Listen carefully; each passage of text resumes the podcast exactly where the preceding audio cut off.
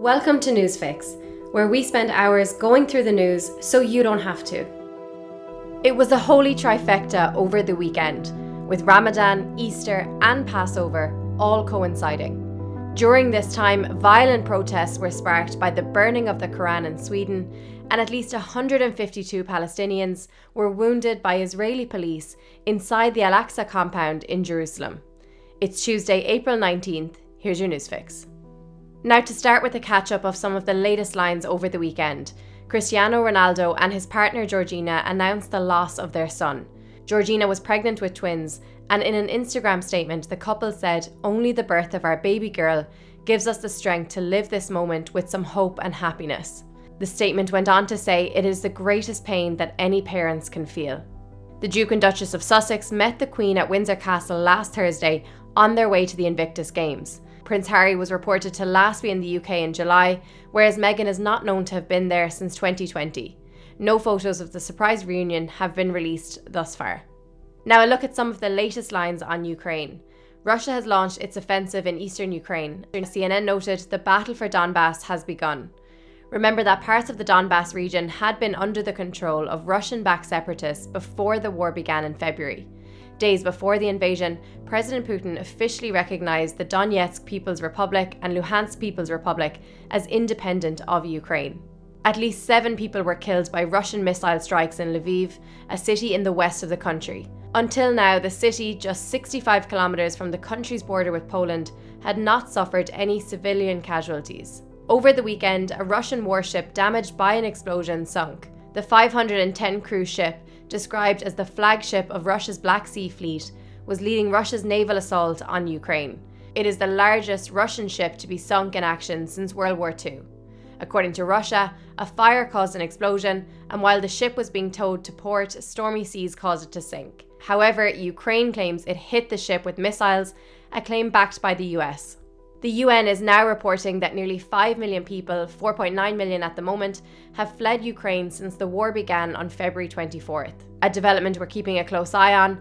Over the weekend, Ukraine's military ignored a deadline to surrender in the city of Mariupol.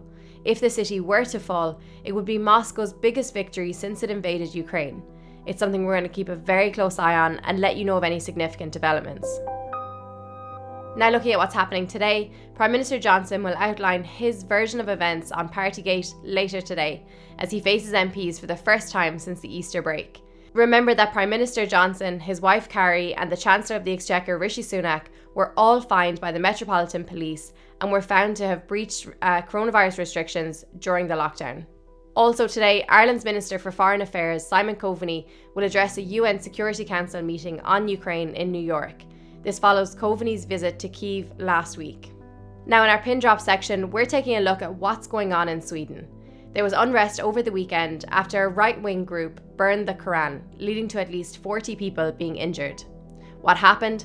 Well, the leader of a Danish far right political party called Rasmus Paludan burned a copy of the Quran, the religious book of Islam, during a campaign visit to Sweden and suggested he would do so again. In what is understood but not confirmed to have been a response to this, violent protests broke out.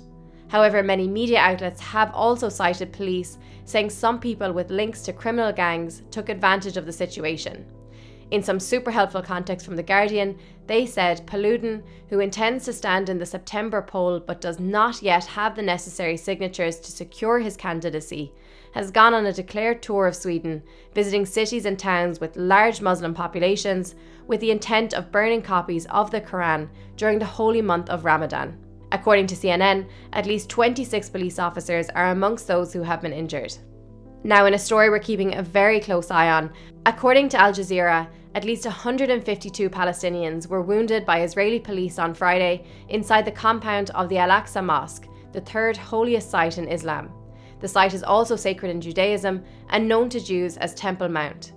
Friday is an important day of prayer for Muslims who are in the middle of their holy month of Ramadan. The Jewish holiday of Passover also began on Friday. In terms of political fallout, the only Arab party in Israel's fragile coalition government said it was suspending its involvement until further notice. It's worth noting here that the move currently has no impact, as Parliament is on recess until the 8th of May. But it remains to be seen whether or not the party will have decided to rejoin at that point. If they do not rejoin the coalition, it would trigger Israel's fifth election in three years. In terms of the latest lines on this, overnight Israel launched a strike on what they said was a Hamas weapons manufacturing site in Gaza.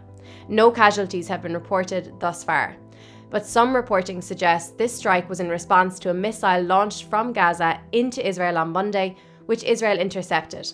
In some wider context, the New York Times said the developments compounded the tensions in Jerusalem, which have risen sharply in recent weeks after an unusually deadly wave of Arab attacks in Israel killed 14 people, and after an ensuing Israeli crackdown in the occupied West Bank killed at least 15. It goes without saying this is always a very important and yet incredibly sensitive topic. We'll keep a very close eye for any further developments and update you here. And lastly, something we are definitely watching out for Netflix has released a trailer for Our Father. It's a documentary that tells the story of a well known fertility doctor who was secretly using his own sperm.